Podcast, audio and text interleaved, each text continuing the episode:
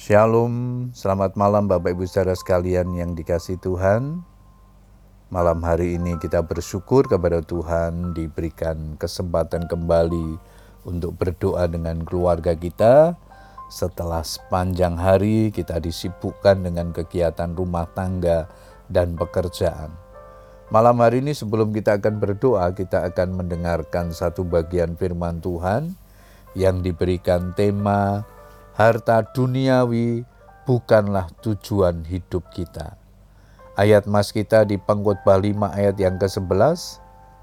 Enak tidurnya orang yang bekerja, baik ia makan sedikit maupun banyak, tetapi kekenyangan orang kaya sekali-kali tidak membiarkan dia tidur.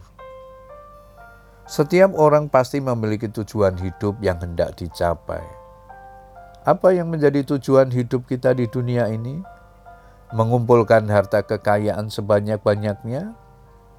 Karena kita berpikir bahwa dengan memiliki harta kekayaan yang melimpah, hidup kita pasti akan terjamin dan kita akan berbahagia seumur hidup kita. Siapakah yang tidak mengenal Salomo, seorang raja yang sangat terkenal dengan hikmat dan kekayaannya yang melimpah, justru menyatakan bahwa kekayaan duniawi adalah sia-sia. Ternyata memiliki kekayaan tidak dengan serta-merta membuat orang hidup dalam kebahagiaan.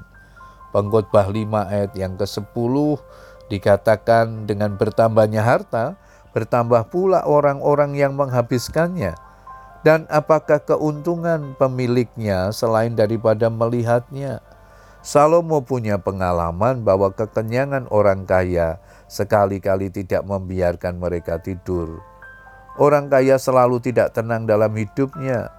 Tidur pun tidak bisa nyenyak, sebab ia selalu memikirkan harta kekayaannya. Sungguh benar apa yang firman Tuhan katakan dalam Matius 6 ayat 21, karena di mana hartamu berada, di situ juga hatimu berada. Ketidakpuasan terhadap uang dan kekayaan mendorong setiap orang untuk mencari cara bagaimana meningkatkan kekayaannya. Bekerja tanpa mengenal waktu, sampai lupa jam-jam ibadah, lupa jam-jam doa, mengesampingkan perkara-perkara rohani. Rasul Paulus meminta Timotius memperingatkan orang-orang kaya. Peringatkanlah kepada orang-orang kaya di dunia ini agar mereka jangan tinggi hati dan jangan berharap kepada sesuatu yang tak tentu seperti kekayaan. 1 Timotius 6 ayat yang ke-17. Harta kekayaan dunia bukanlah tujuan akhir hidup ini, sebab semuanya itu hanya sementara.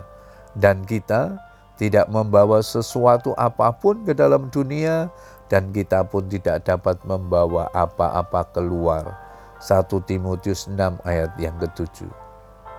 Bapak Ibu Saudara sekalian yang dikasih Tuhan, jika saat ini kita dipercaya Tuhan mengelola harta lebih, justru ini kesempatan untuk berbuat baik, menjadi kaya dalam kebajikan, suka memberi dan membagi dan dengan demikian mengumpulkan suatu harta sebagai dasar yang baik bagi dirinya di waktu yang akan datang untuk mencapai hidup yang sebenarnya. Apalah artinya memperoleh seluruh dunia, tapi kita kehilangan nyawa.